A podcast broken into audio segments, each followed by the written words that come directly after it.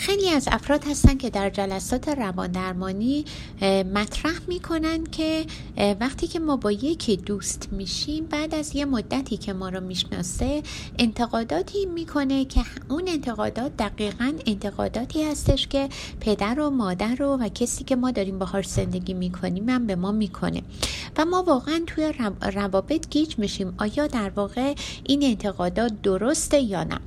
در پاسخ به این دوستان عزیز باید گفت که ما متاسفانه نکات کور رفتاری خودمون رو نمی‌بینیم و اصلا متوجهشون نیستیم. حالا این نقاط کور می‌تونه حسادت ما باشه می‌تونه خشونت ما باشه می‌تونه سادلوهی ما باشه. و جالبه وقتی دیگران هم به آن اشاره می‌کنن به شدت گارد می‌گیریم و واکنش نشون میدیم. حالا واقعا چی باعث ندیدن این نکات کور در ما میشه؟ دلایل اون می‌تونه یکی این باشه که ما دیگران رو به راحتی از بیرون مشاهده می‌کنیم ولی نمی‌تونیم خودمون رو از بیرون مشاهده کنیم.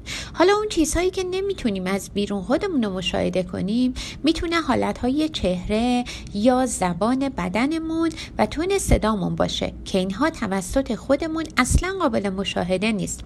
ولی توسط دیگران که از بیرون مشاهده می‌کنن و بسیاری از اطلاعاتی که ما به دیگران میدیم اتفاقا از حالتهای چهره body language یا زبان بدن ما هستش که اتفاق میافته.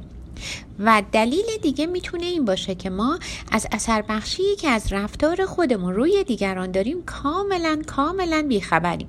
مثلا ما که نمی‌دونیم که باورهای باورهای ما در واقع این که باورهای اون طرف مقابل ما چیه و اون چجوری در مورد گفته های ما فکر می‌کنه. مثلا ممکنه ما شوخی می‌کنیم ولی طرف ما ممکنه شوخی ما رو جدی بگیره.